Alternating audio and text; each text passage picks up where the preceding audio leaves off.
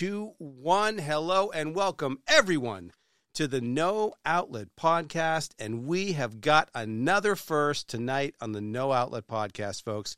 We have the world premiere coming up later in the show of an original comedy song that no one's ever heard live, and we're going to play it for you. I am very excited. I want you to be excited too. And as you all know, I'm a huge fan of improv in all forms. And our guest tonight has been an improviser for 19 years. He trained with the IO and the Annoyance both in Chicago. He's performed at the Lowell Comedy Festival, the Columbus is Funny Festival, the Chicago Improv Festival, the Dramatic Improv Festival, and he is one of the geniuses that helps to run Stranger Than Fiction improv and comedy based right in Manchester, New Hampshire. So, without any further ado, please give a warm, no outlet welcome to Mike McCarron from Stranger Than Fiction Improv. Mike, how are you? I'm doing great. Thanks for having me. Absolutely. Uh, so, Mike, we're going to play a game called 20 Questions. And the game, it. It, it always starts the exact same place, and that's question number one. Question number one Can improv save the world? Gosh, I hope so.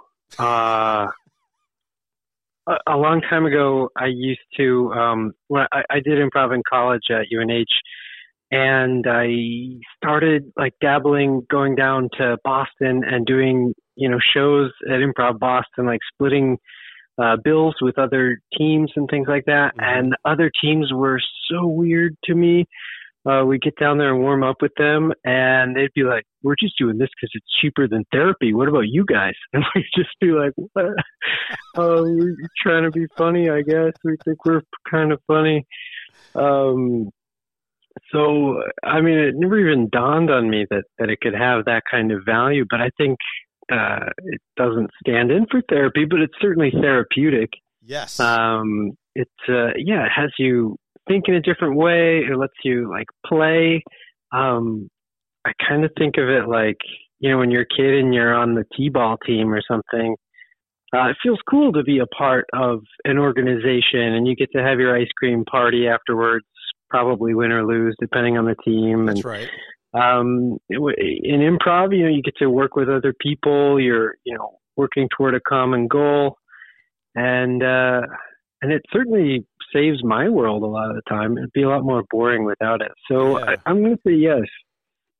I love that. I agree. And you know, if you think about it, it's like, you know, I, I mean, there are book clubs, there are you know sewing clubs. There's all different types of clubs.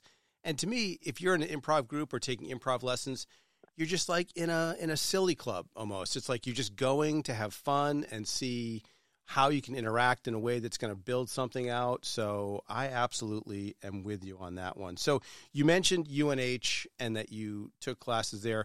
So why don't we get into the next question? How did you get involved? Walk us through how you got involved with improv. Oh man. Um, so the first weekend I was at UNH, they have kind of a whole program of events for incoming freshmen. Mm-hmm. And uh, one of the events was uh, a show with the improv team, and, and I saw it, and you know, I had watched Whose Line Is It Anyway as a kid, um, and I was instantly jealous of of everything that they were doing. Right. And I ended up auditioning and getting like flatly rejected. But I um, there was like a audio visual club and there are people there like making their own videos and TV stuff. I was kind of into that in high school, so I started uh, like doing little voiceover things and videos. And some of the people there were like, "We love your voiceovers. Would you be willing to be the voice of God in our upcoming Christmas improv show?" And I was like, "Amazing!" Um, and they just kind of handed me the microphone and didn't. They I don't know. They didn't plan it very well because I had all the control, being the one with the microphone. you are God, and, uh, after all, you know. Yeah, I, I was God, and I would like make them do little things in between their improv games, and they were like, we were really worried for a while there, but it ended up going okay, and I think that that like put me on the radar of the team. And the next time I tried out, I ended up making it. So uh, I don't know. Sometimes you just uh, you keep at it and and uh, and something goes your way because Yeah. oh, I was so crushed when I didn't make it. So good that I found something else to do, and it ended up helping me get back in there. There you go. Absolutely. Um, so then, at some point, you from from that point on, you studied in Chicago. It sounds like like what? How'd you get out to Chicago?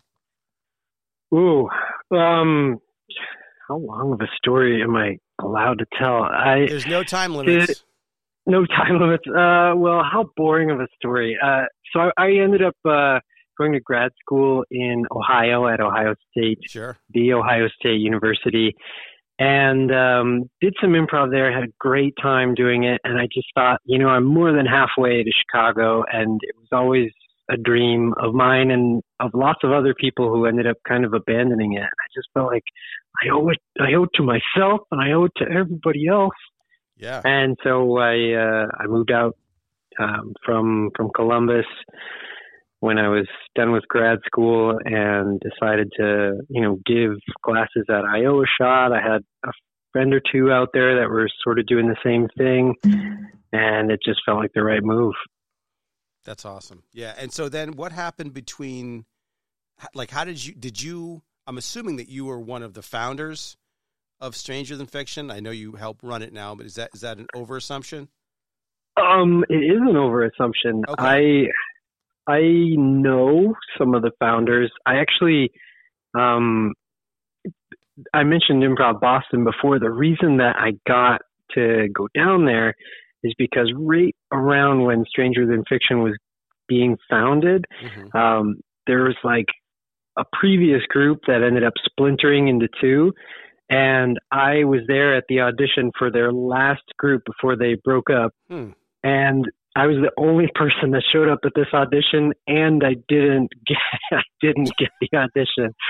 But the one of the splinter groups was like, "We liked you, and we're a house team at Improv Boston, so come join us."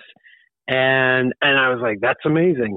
And so um, I in in a parallel universe, I could have been one of the either founding members or members that was there sort of towards the beginning Right. but no, but no. Um, yeah, right now I'm just the education director.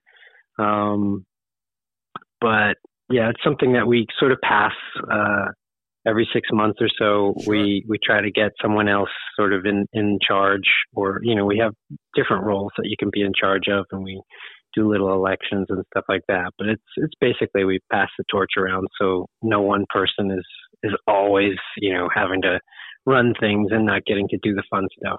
Right. That's a great concept for two reasons. Number one, because the person doesn't get burdened with all the the work, but also because everyone feels like they're going to be, you know, uh, in that role, so they can kind of think about, well, if, if I ever had the chance to do that, I would do this because who knows, it, it might be their turn. So that's cool. Um, so rank in order of overall cultural impact, if you will, the following: U2, Robert, Robert De Niro, Seinfeld, and the Taco Bell two dollar chalupa. Now, are these for like my cultural impact on me or just in the world? Well, I mean, you can expand it to the world, right? Because that's why I'm asking you. But you, if you want to bring it down as narrow as your universe, that's totally fine with me too. Oh gosh. All right, let's see. Um, I've never had a two dollar chalupa, so Fair. that would probably go at the bottom. Um, I'm not a big U2 person, but I think that their music from the '80s slash late '70s was good. My I had siblings that were way older than me, like more than ten years, Mm-hmm. and they used to listen to some U2, so it was it was there in the background. Some of it kind of seeped in. Uh, I think Robert De Niro is really good in a lot of movies. I haven't seen too many that I haven't enjoyed, so I'll probably put him up top. Am I missing one? Uh, Seinfeld, the TV show. Oh, Seinfeld. Gosh, uh, well, I loved Seinfeld, and for years I would like watch it to go to sleep and kind of just fall asleep uh, watching all those episodes. Yeah. Uh, Jerry Seinfeld kind of annoys me now, but I love the show.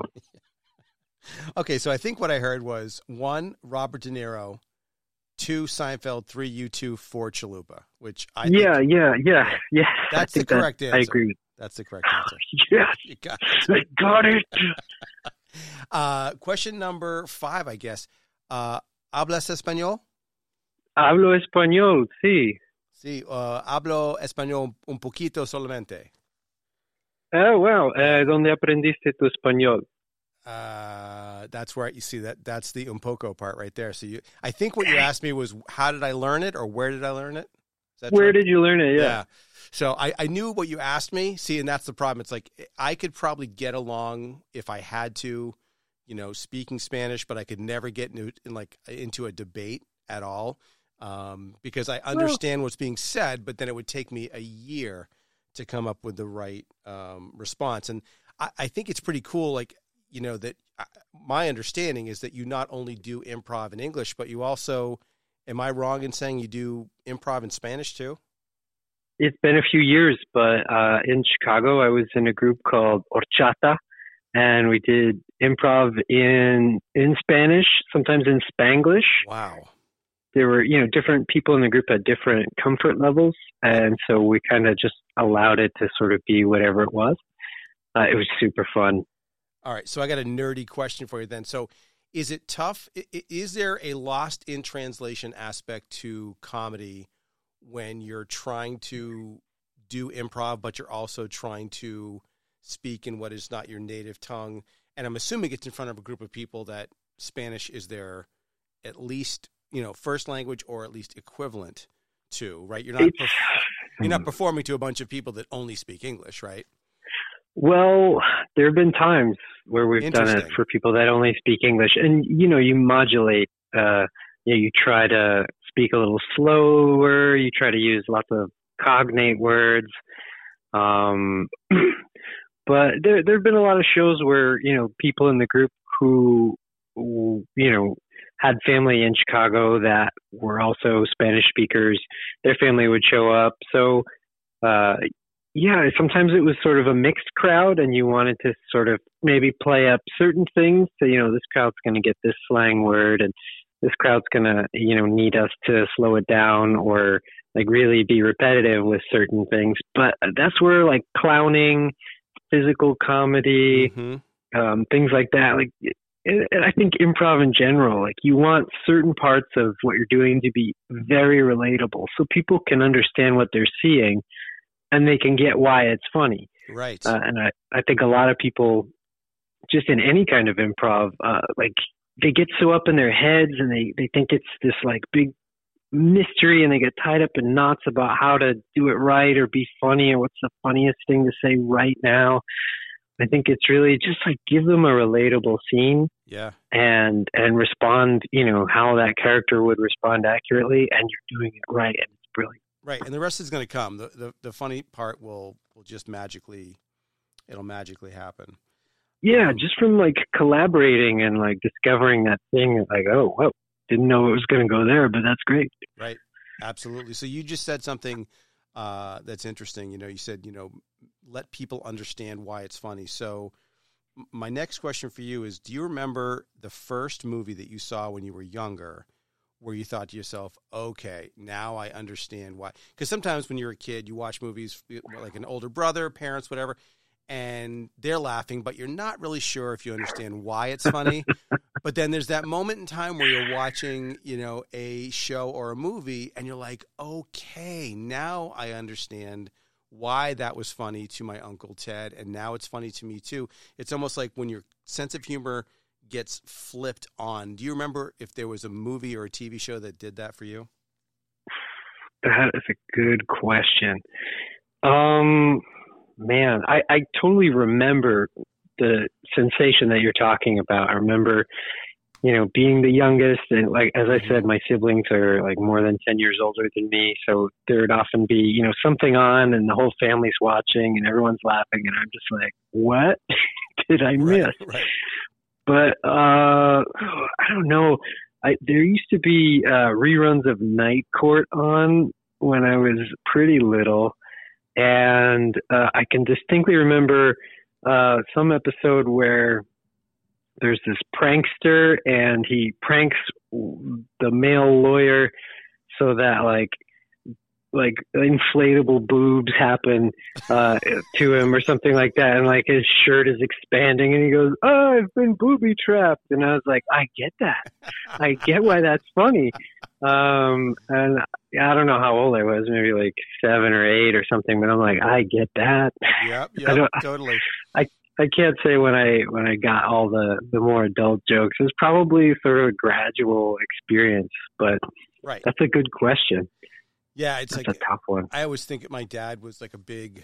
Uh, it, it's he's not a popular guy now, but Woody Allen, you know, um, he's had a r- couple of rough patches. But back in the '70s, before all the bad stuff came out, he was just a funny guy from New York, and uh, my dad loved all of his movies. And I remember sometimes watching movies, having him laugh, and not getting it, and going back and watching it myself and saying, "Okay, what was that?" So it was almost like I was given the answers to the test of. Uh. Same with like Benny Hill. Benny Hill was on uh, Monty Python, which is harder to decipher. But I just remember watching all this stuff and then trying to reverse engineer, like, wait a minute, why was that funny? And um, yeah, then there's that watershed moment with, when you and your friends are like, you know, watching something together and you all laugh at the same time. It's like, oh, we all get it now, you know. So it's uh, it's cool to have that happen.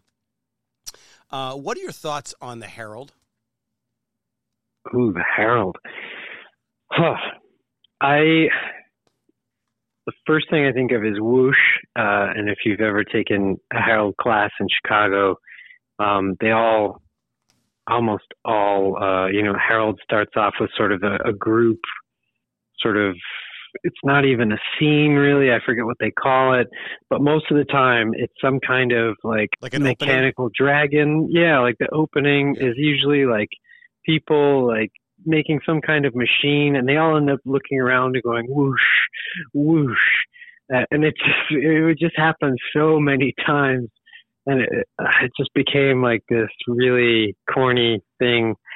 Um, to the point where I think a lot of the people in our classes just didn't want to do that part of the Harold. Uh, we all wanted to be on Harold teams and and you know do the the beats, but but yeah, those uh, sandwiching bits of the Harold, uh, especially the opener, were just kind of tedious. Yeah, Um, I think the Harold is good. I've seen some great Harolds where you know it's it reminds me of a Seinfeld episode. If you're gonna, um, you know, if I can bring that back, hmm where you have you know the beginning of one thing, the beginning of another thing, the beginning of a third thing, and then we see a little bit of continuing action of all three.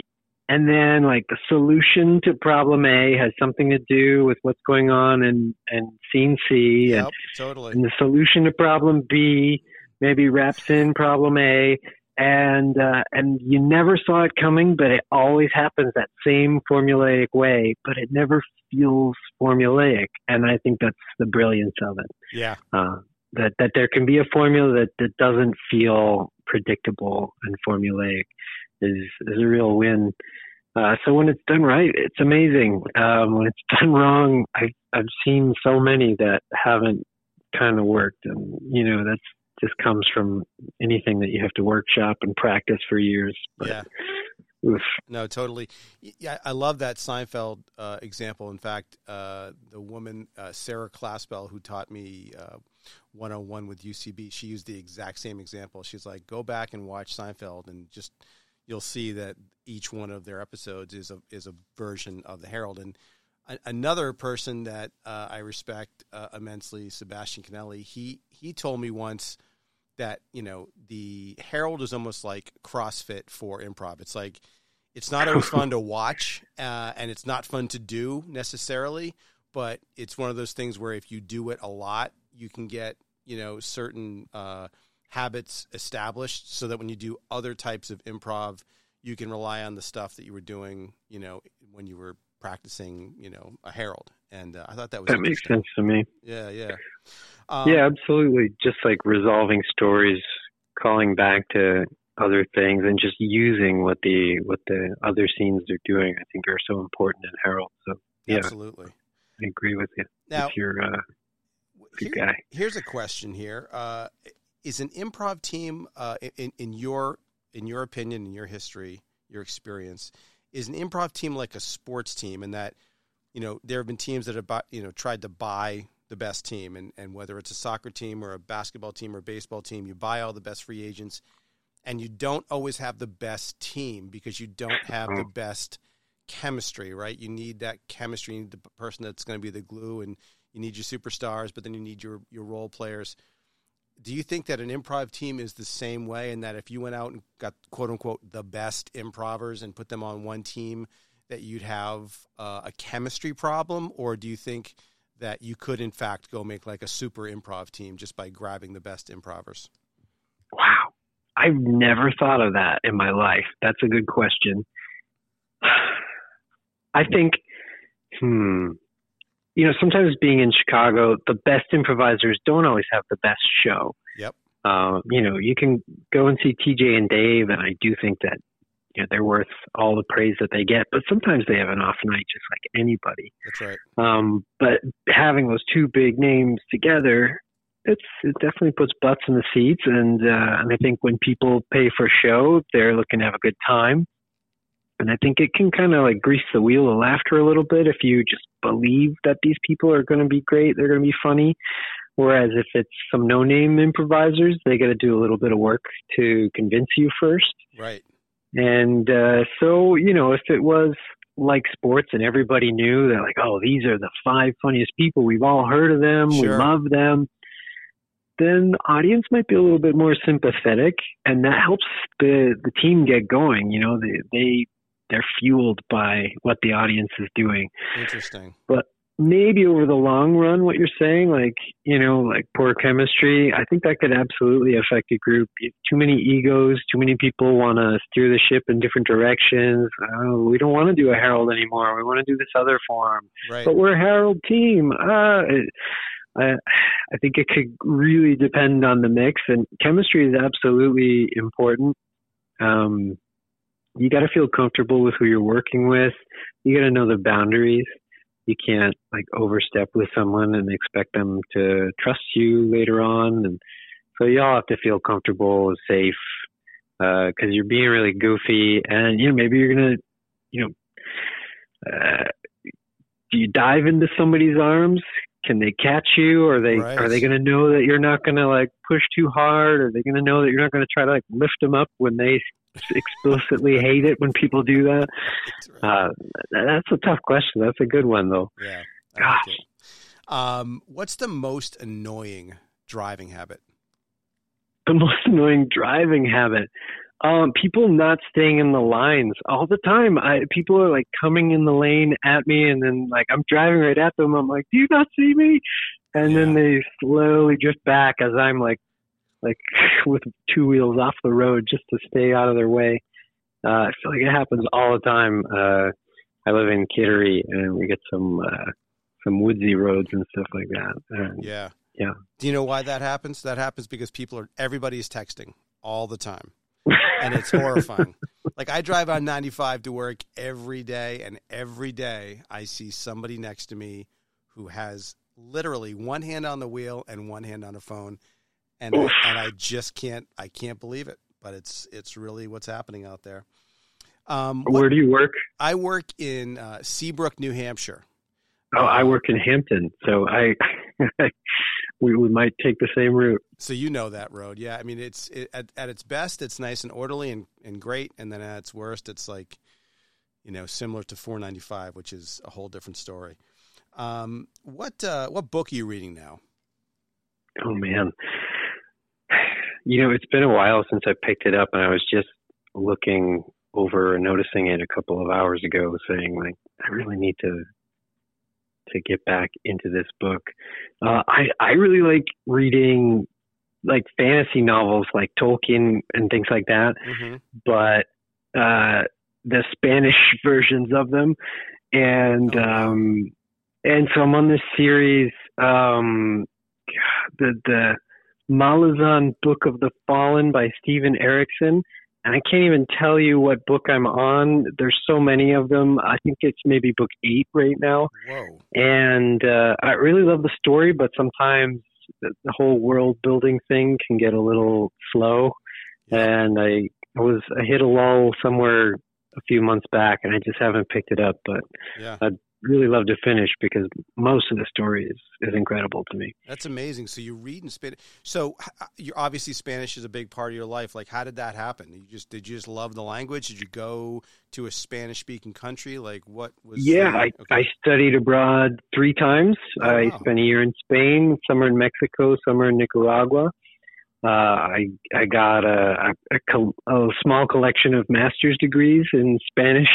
Holy moly! um, and I've I've taught Spanish for almost twenty years. Amazing. And um, yeah, so improv in Spanish. It seemed like natural fit. That's why I was so psyched to uh, to do improv in Spanish sure. when I was in Chicago. It just felt like marrying my my two passions one of my favorite teachers ever. Her name was Mrs. Modern in Portsmouth High School, and she taught.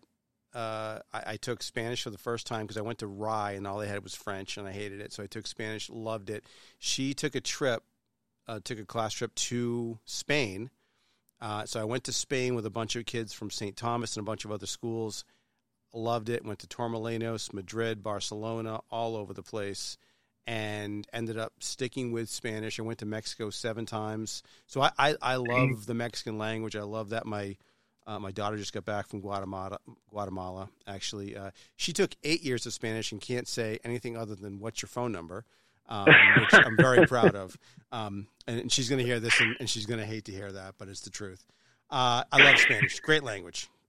I, th- I think it's the I think it's the most like I you know when you think about how languages are crafted like English is a tough language to learn because there's no real structure but from my perspective like the Spanish language in terms of being able to learn it it just makes such logical sense and the root words are all you know based in, in Latin root words so I, I took mm-hmm. Latin for a year too so I it's a great language I love it yeah, I mean, I I could go on and on if you want me to like geek out about words and etymology or anything like that, but I don't want to derail you. That sounds like a separate podcast.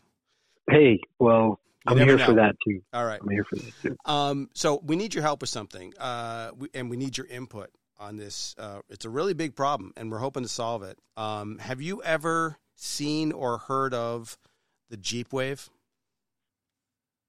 Okay, I think I know what you're talking about. Okay, um, good. Oh, hang on a sec. Yeah. I had an alarm on my phone go off. Well, that's always fun during yeah. a podcast. No, um, so my sister had a Wrangler for a couple of years. Oh yeah, there it is. That's the one. Um, it did not have power steering, and she was teaching me how to drive with it, and I took it right into a tree around a really sharp turn. No way. Yeah, I was like turning, turn like hand over hand over hand. And she's like, all right, now give it some gas. And I'm like, well, I don't think I turned the wheel back enough. And she's like, just give it some gas. And I did. And went right into the tree. Oh my like, God. see, I told you I didn't turn it back enough.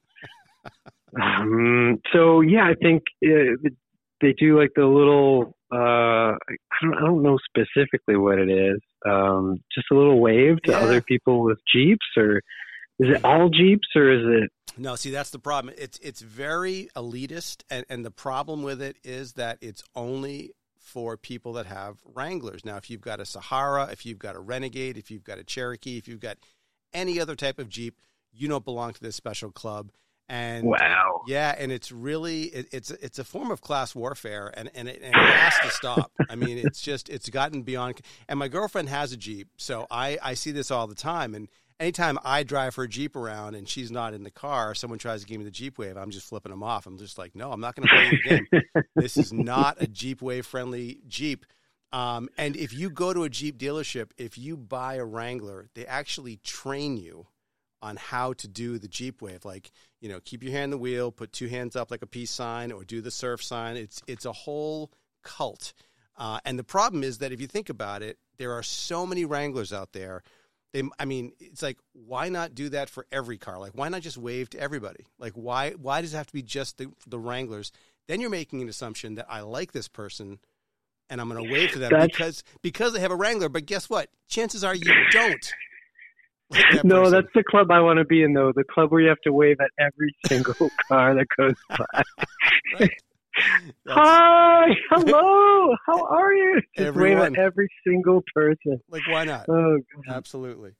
Um, okay, so of all the places that you've studied improv, you've studied. I mean, obviously everything from UNH to Chicago, uh, Stranger Than Fiction. Was there um, an environment that you felt like, wow, this is like a challenging place to learn? These guys are serious. Like less joking, less kind of like let's have a good time and, and do improv, and more militaristic and like no, we're taking this serious. Like this is we're going to learn how to do improv the right way, and there's no effing around. Like, is there? Dang. Do you do you remember a situation like that? So, um, a lot of people, you know, they do improv in college and it's mostly short form, especially, you know, the further away from Chicago you are, you know, it's whose line is it anyway style stuff. But then the closer to Chicago, or, you know, and I don't know about everywhere in the world, but I know um, that a lot of places that are kind of aware of IO Second City will try to do some long form stuff. Um, but when you get to Chicago and and you start taking classes at IO, for example, you you know they kind of deprogram a lot of the stuff that you learn from just you know doing short form stuff. Yep. Um, I took I took a class level three. Um, Dave Asher was the coach or the, the the teacher of the class. I guess to name names. And more people cried and dropped that class Oh than in any other class I've ever taken.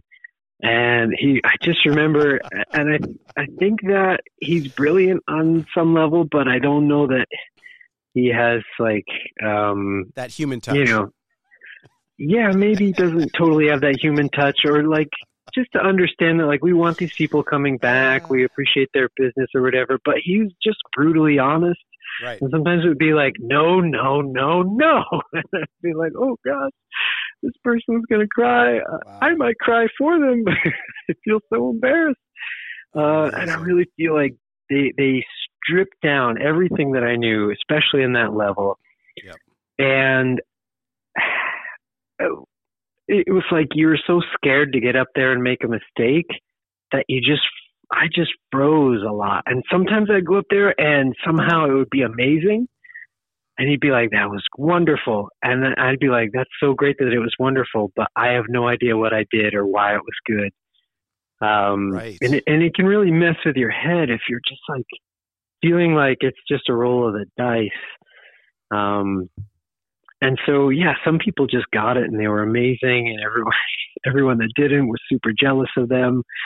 That that sort of felt like the closest thing to what you're talking about. Yeah. And yeah, I do think we lost five or six people from the original 18 Dang. by the end of the class. That's brutal. I, I've never heard something like that. That's uh, the tough stuff there. But uh, you know, I guess he, he's made a name for himself as the the hardest improv coach, right? Um, there he is. Uh, what type of Well- music? I'm not sure if that's what he's going for or not, but you know, maybe he's not the toughest. Maybe there's somebody even even worse. Gosh, I don't know. Uh, I don't know, but that yeah, that was my my worst or like it. toughest experience. I like it. Uh, what type of music do you listen to? Oh man, so much. Uh, I was a a radio DJ at WUNH for know, six or seven years, and it opened opened the world to me. Um, I love indie rock, um, space rock, ambient music. Yep. Um, uh, like anything underground. I, in high school, I listened to a lot of like pop punk music. Yep. Um, um, gosh, folk, just lots of stuff. I try to dabble in as much as I can. Anything I like, I try to put it on some kind of Spotify playlist somewhere so that it's not lost.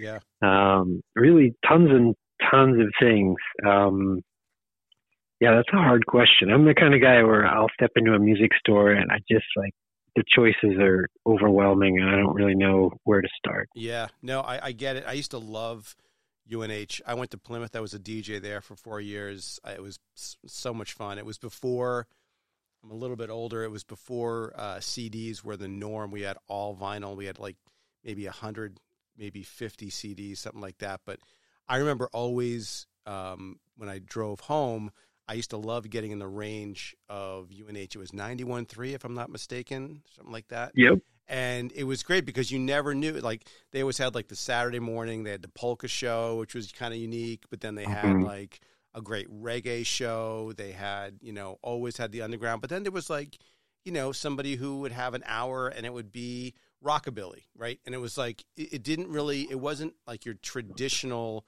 college radio. I felt like it was a lot more uh, widespread in terms of the uh, musical taste that were being represented. So I, I always I loved UNH radio for that reason. It was great. yeah, it was it was kind of freeing. You know, at first, uh, you know, you get there, they train you, and they tell you basically the rule is if they play it somewhere else, we don't want you to play it here. Like right. you're trying to give people that don't have a platform a platform.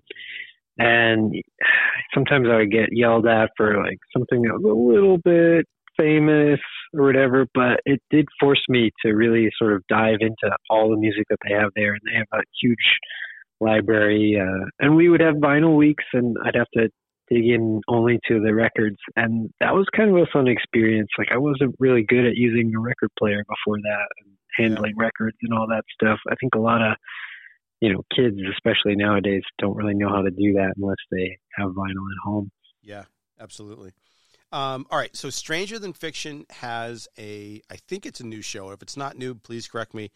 Um, called No Clue, and I Oh, wonder, yeah. I wonder if you can uh, tell our good folks in the studio audience here and those listening at home a little bit about No Clue and where you guys got the idea. Uh, no Clue was David Chevalier's idea. Uh, it is uh, sort of a it's a murder mystery inspired by the movie Clue, inspired by sort of what we felt was possible on the stage, um, and just sort of evolved as we were making it. Lots of silliness, um, lots of dummies being thrown as the lights come up and uh just yeah it was quite an experience uh i, I think it was only a, a two run sort of show but maybe we'll pull it back um we we did it in the Nassau Little Theater um I want to say when did we do it first maybe December and it it was great great show super fun. And we did it at a retirement home in Durham, which was a totally different ball game. Um, this was a theater space that uh, made us keep the lights on at all times. Uh, the house lights were always on. They were just as bright on the audience as they were on us. There was feedback in the microphones, and we had to use the microphones the whole time because, you know, a lot of the audience was hard of hearing. Yeah, It's just, just like the everything that could have gone wrong seemed like it went wrong the second time we did it, but Oh, the first time was was a hoot. It was really fun. That's cool. So, speaking of Stranger Than Fiction, uh, how can people find out like what you guys are, have going next? Um, you guys are probably coming out of the COVID uh, slumber, which is good. You guys have classes. Do you guys have regular shows? Tell the good people how they can learn more about uh, what you guys are up to. Well, stfimprov.com is our website, um, and Stranger Than Fiction, uh, STF Improv is kind of how you find us on Instagram or Facebook, and those three places are great uh, places to start. We like to post about our weekly, well, it's monthly now, monthly jams, the first Thursday of every month Sure. in Newmarket. We do a jam. Um, and we post our shows. Our next show is April 22nd. We're going to be here in Portsmouth at the New Hampshire Theater Project. And classes are upcoming. We haven't listed it yet, but I want to say the second Wednesday in April, April 12th, we're going to have a 101 like intro to Yes and class. And maybe we're looking to do more musical improv. I myself am looking to maybe do just a one-off workshop. I, I really like doing sort of scene work things and like sort of I call it improv hygiene, like the basic habits of a good improviser that you can use so that you're always uh, doing your best to sort of connect with the other person or people up top and you know ensure that you get the best uh, chance at a good scene. Yeah. Now, But yeah, um, I'd say Facebook, Instagram, and the website are are definitely the best ways to sort of keep tabs on us. Perfect. And for those of the people out there listening that don't know what an improv jam is, what exactly is an improv jam? Improv Jamboree, it's you know a few of us, sometimes just one of us. We go out there and we host, and anybody is you know anybody at all can can show up. It's free to the public. It's open. Um, they go from 7 p.m. to 9 p.m. They're in the, the mill building, the mill space in Newmarket, New Hampshire. And basically, we have a, like a mini curriculum, some uh, warm up activities, some exercises to get people thinking about some different aspect of improv. And then we do things to practice them.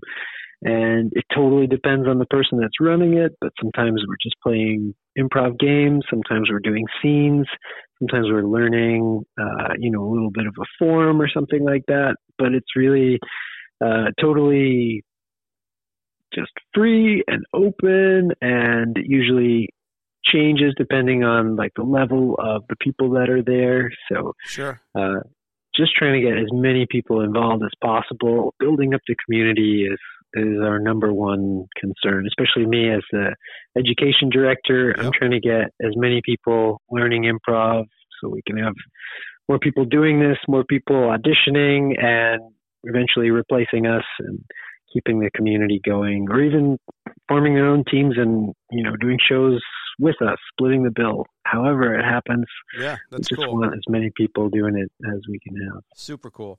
Uh, as I mentioned at the top of the show, we have got a world premiere. Uh, and instead of me butchering what I this forgot. is, yeah, no, here we are. Um, and, and instead of me butchering what it is and trying to pretend like I know the origination and, and, and what this is all about, I'm going to let you uh, talk about it a little bit. So, so please. Okay, so uh, the song is called "The Safety Rap." Uh, I wrote it with a couple of my friends. Um, to uh, one former Stranger Than Fiction member and one other current member. John Wellington is the uh, current, and uh, Andrew Mitchell, the former member. And this is back when we were uh, in a different group about a while back, and uh, and I, I happened to have a roommate at the time, and uh, she left her hair dryer plugged in like right next to the shower, and I realized like this is really close for an outlet to be to the shower, and I could read, you know, those hair dryers have the long like tags with Oh, the yeah. warning labels. And I just started reading the warning label, and I'm realizing like this kind of rhymes, and I can make it into a song. So I just took all the warning labels that I could uh, and turned them into this song. And uh, eventually, when I was at uh, Ohio State in grad school, I met this guy, Matthew Carpenter.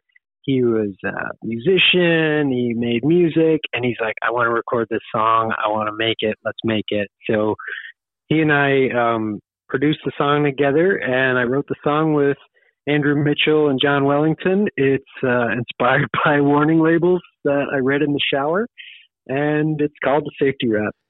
Inspiration comes from so many different places, folks, and and this song is proof of that. So, without any further delay, here is uh, the safety rap.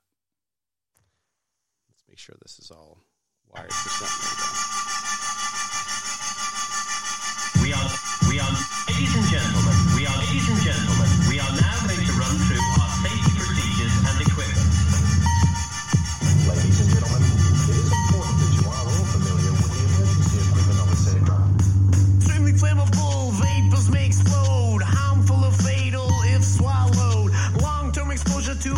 fumes has caused cancer in laboratory animals. During use, keep away from water. Store at 40 degrees or hotter. Do not use when wet. Keep away from children and pets, yo. Consult your physician if you get blurry vision. Children under 18 need their parents' permission. Keep your tray and Your chair in the upright position. If you don't, you're headed for a suicide mission. Safety what? Safety what?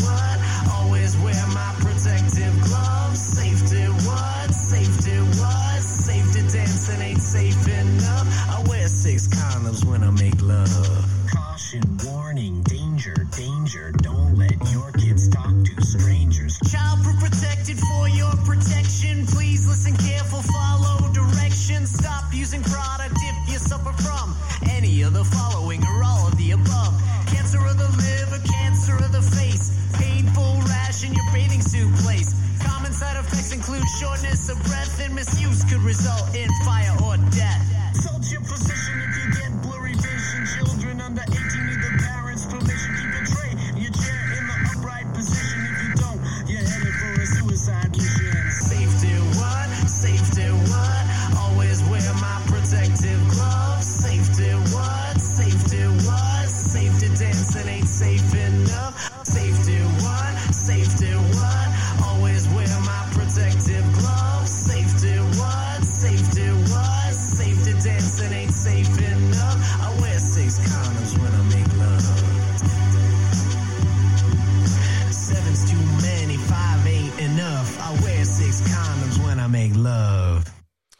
Safety dancing ain't safe enough. That uh, th- th- there's there's no way to refute that logic.